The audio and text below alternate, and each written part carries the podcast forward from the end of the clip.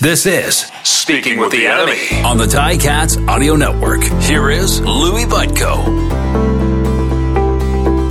Yes, the show is Speaking with the Enemy. The enemy this week, a familiar face, because for the second time in 4 weeks, it's the Ottawa Red Blacks, and we remember how that game ended in Hamilton just a few short weeks ago. Could have gone into overtime, like the Red Blacks have gone into overtime, becoming the first team in CFL history to win consecutive overtime games.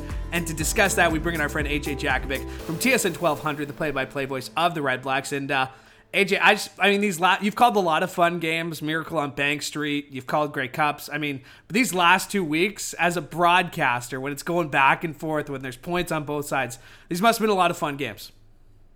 They have been, Louie, and it's been a long 3 years. Like Ottawa's had an interesting history since coming back into the league. They were 2-16 out of the gate. They came back with the best season in Ottawa football history, win total wise, with 12. That was the year of 2nd and 25, Burris to Ellingson. They ended up losing the Grey Cup. They had 4 pretty good years though. They won 42 games in 4 years. Went to 3 Grey Cups, won one of them. Some really entertaining games, and then it just fell off a cliff. So it's not like this is a long-suffering franchise. The long-suffering happened between 1981 and 2015, 34 years between Grey Cup appearances and a couple of stretches when they didn't even have a team. So I think it's an interesting thing to look at from that perspective because, okay, they're not necessarily long-suffering. They won a Grey Cup within the last decade, but these last 3 years have been so bad.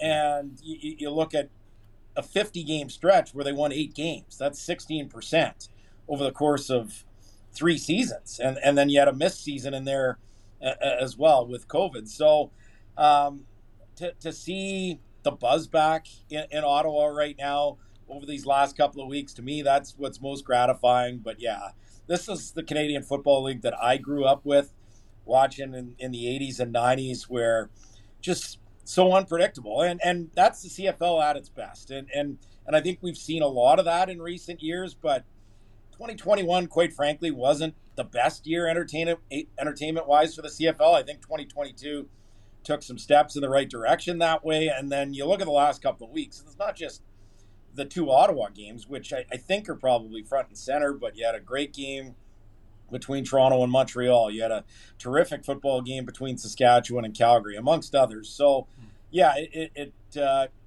feels good just to hear the buzz here in Ottawa about this football team again. Yeah, I mean, to that point, we were talking about their franchise losing streak at home, just the struggles at TD Place, and you're obviously connected to the city. I was so quick to jump on, some people who are making the Argos all about Chad Kelly, that he was the savior of the CFL. But it is amazing what a couple of good weeks of quarterbacking can do for a fan base. And Dustin Crum, I mean, really, 24 years old. Where was he on the depth chart to start the season? Where he is now? What have you seen from this kid? Yeah, and first of all, just to kind of touch on your point about Chad Kelly and Dustin Crum, and we saw it last year with Nathan Rourke. I think it's not only great for the franchise here, it's great for the Canadian Football League in general when you have players like this at the quarterback position, because I think what I've said recently is I think the talent top to bottom in the Canadian Football League outside of the quarterback position has never been better, never been deeper, and to me that's, especially on the defensive side of the ball, that's a problem because the defenses are so good that if you don't have experienced quality quarterbacks that know the CFL, it's a tough game. And that's where you get certain games like Saskatchewan beating Edmonton 12-11 earlier this year, for example. So this league relies so heavily. It's such a team. Football is such an interesting sport because it's such a team sport in almost every way, but there's no more important position in all of sports, and it's not even close. Whether you talk about center ice or defense or goaltenders in hockey, whether you talk about strikers or central midfielders in soccer or whatever you might decide, nothing is close to how important the quarterback position is because it makes everything else function. And last year, I watch almost all the games in the Canadian Football League, but I'm a busy guy. I've got other duties, call other games. I've got, you know, personal life and all that. You're allowed to have one. So on average, I'm watching, you know, if I could, I'd watch all four games a week. On average, I'm probably watching three. And I would make plans, for example, if I had an off night on a weekend last year, I would make plans. All right, there's Friday or Saturday night, and let's say the Red Blacks played on Thursday. When's Nathan Rourke playing? Oh, he's playing Friday night? Okay, I'm watching the game. We'll hang out Saturday. That's the way it was for me, because he was must-watch television each and every week. And I think with Chad Kelly, and certainly these first couple of weeks starting with Dustin Crum, it feels like that with him as well. I love the buzz around the Canadian Football League. I love the buzz, again, around Ottawa, not just with Red Blacks fans and hardcore football fans, but just casual people tuning in and seeing, oh, this guy looks like he's fun to watch, and he is. So, yeah, and in terms of Crum and his pedigree, like, not a guy that came out of nowhere. He's MAC Player of the Year in 2021 at Kent State, and that's the same conference that produced Nathan Rourke as well. But you look at that, and then you look at the next year, and he attended Kansas City Chiefs camp, and he came straight to the Canadian Football League. I think that was the key, because we've lost a lot in this league of quarterbacks that have been going to the XFL, to the USFL, and to have Crum come right away and not test his options with those other leagues, I think was so big, because he got to learn the game last year on the practice roster, second half of the season, and then he came into training camp where everything wasn't new to him, and looked great in camp, looked excellent in preseason in Guelph against the Toronto Argonauts, and there was just absolutely no way that they were going to let either Dustin Crum or Tyree Adams go based on what we saw from them. They knew they had two really good young quarterbacks, and Adams won his first CFL start this year as well before getting injured. So I think, it's been fun to watch, but just really interesting to see his progression week to week. And he's a rocket scientist. That's what he took at Kent State, aeronautical engineering. So he's a smart guy, and you can see him processing more and more things each and every week. So, yeah, it feels like the sky's the limit for him, but so far a great start for sure in the Dustin Crum era here in Ottawa. I don't want to get too off topic because, I mean, there's lots to talk about when it comes to this Red Blacks team, lots to talk about when it comes to Friday night, big East Division matchup, obviously, for both teams. But you and I have both been around, obviously, knows this league.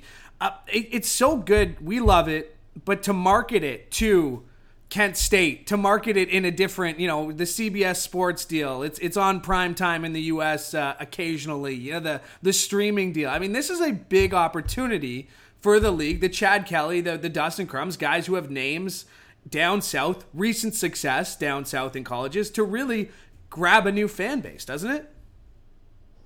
Yeah, I think so. And certainly the American deal is going to be important for the Canadian Football League, but to me, the bread and butter of the Canadian Football League is in Canada. Yeah. And I'm excited to see TV numbers up in Canada. It's not that I'm not excited. I think it is important. The United States loves football at every level, but the reality is the schedule's not changing. Yeah. I mean, maybe it moves up a couple of weeks, but they're not. I think, you know, when you go back to those CFL, XFL talks, when you talk to people, I think that's one of the biggest stumbling blocks is they were never able to agree even on when to play a season, because the Canadian Football League has traditions, and it doesn't mean you have to play deep into November, but Labor Day is important. And I think fall football is important in the Canadian Football League. No one wants to play in March. It doesn't make sense here. Weather stinks. Hockey's still the number one sport in this country. And so it was never going to work that way. So, look, in the end, I think it's important that you've got some extra revenue from whether it's globally in the United States and all that type of stuff. But the bread and butter is still going to be here in Canada and making this league work and thrive and succeed in this country. And just to have people care. Yeah, it's great that Julian Edelman's tweeting about the league and Chad Johnson and other people as well. But most important are the people here in Canada going to attend games? Are they going to watch games on TSN? Are they going to listen to games on the Ticats Audio Network or TSN 1200 in Ottawa? I mean, that That to me is what's most important. And I think we're seeing some positive signs this year around the league in terms of interest level, which is great to see. And it certainly helps when, you know, TSN Sports Center can have highlights that are exciting enough to open a show. And they have had with these Ottawa Red Blacks games, 852 yards on offense in these last 2 weeks. Of course, both overtime wins, 441 last week in the win against Calgary. What is it about Kahari Jones and Dustin Crum and the rest of the pieces that are clicking? What do you think is the key to this success? Is it just a magical performance by Dustin Crum? It seems like a lot of things are going right for this offense. Yeah, and when you talk about the yards and the points and the wins, I mean, against Winnipeg and Calgary too, and maybe Calgary's not as good as they have been. In Calgary, though. Over the course of the last decade. But yeah, that they were coming off a big win, and Jake Mayer threw for a career high in his career passing yards with over 450. And yeah, so those are two pretty good opponents to beat as well. But I think the success, and this is by design, Sean Burke talked about this from day one. They wanted to be a dominant team at the line of scrimmage on both sides of the ball. And when you look at the offense the last couple of weeks, they've had success running the football. That's been the key, and it starts with the O-line. It helps it to have a quarterback in Dustin Crum that is mobile as he is. You've got a 1-2 punch. It hasn't really mattered who the running backs have been. It could be Devontae Williams or Demontre Tuggle. It could be ex-Tiger Cat Jackson Bennett. It could be Ante Milanovic-Litre, who had 2 touchdowns last week and a big rumbling north-south type Mike Allstott running back. So I think to have the running game succeed, that gives your quarterback a chance to do some things. And, you know, I don't even think we've seen anywhere near the best from this receiving core, because Shaq Evans, I expect him to be ready to go for his first game. And I thought he was the best receiver at camp for the Red Blacks. So that's a huge addition. Unfortunately, has had some injury troubles the last few years. But, you know, bad luck, because a broken finger, I mean, that's not something that's injury prone. That's just bad luck. So that's what he suffered. He should be good to go. Braylon Addison's probably just a handful of weeks away. And I don't have to tell you about the type of impact that he can make when healthy. But, you know, you've got Justin Hardy. You've got Jalen Acklin. You've got Nate Bihar, who's one of the best Canadian receivers in this league. And I think that group is only going to be better going forward if and when Evans and Addison are both joining the fray as well. So there's a lot to like, and certainly Kahari Jones, he's got an interesting style as an offensive coordinator. He's very patient. He's a teacher. He's not going to be – he's going to hold people accountable, but he's not the type that's going to be down somebody's throat. And it's a bit of a different approach from maybe some of the guys that we've seen here in the past in that role. That, you know, you think of the success that Jason Moss and Jamie Elizondo had. I mean, they had great success here. So there's more than one way to do things. And Kahari is certainly a different approach, but a guy that is so well respected around the league for what he did as a player and certainly what he's done now for a long time as a coach in this league. Yeah, it's great to see here in Ottawa, because the last 3 years are amongst the worst in CFL history when you talk about historically bad offenses. So not only has this team been bad for 3 years, they haven't been very entertaining for 3 years. And now to all of a sudden look at this team and say, okay, they're good, but they're also wildly entertaining. That to me is exactly what the doctor ordered to try and generate interest for this football team here in Ottawa. Defensively, are you concerned about the performances? Is there something that has kind of been a common theme in the last 2 games with the number of points allowed, or is it just the way? I mean, we've seen games. That's just the way it goes. It's punch for punch. It's shot for shot. What have you seen the last 2 weeks defensively that encourages you and that you think might need some tweaking before Friday's game? Well, against Winnipeg, I thought they did a fantastic job and kept the Bombers off the field in the second half. I believe they ran 11 plays in the third and fourth quarter, and a couple more in overtime. So, and you look at the first 4 games, in the 3 losses, Ottawa turned the ball over 14 times in those 3 games and only gave up 22 points a game.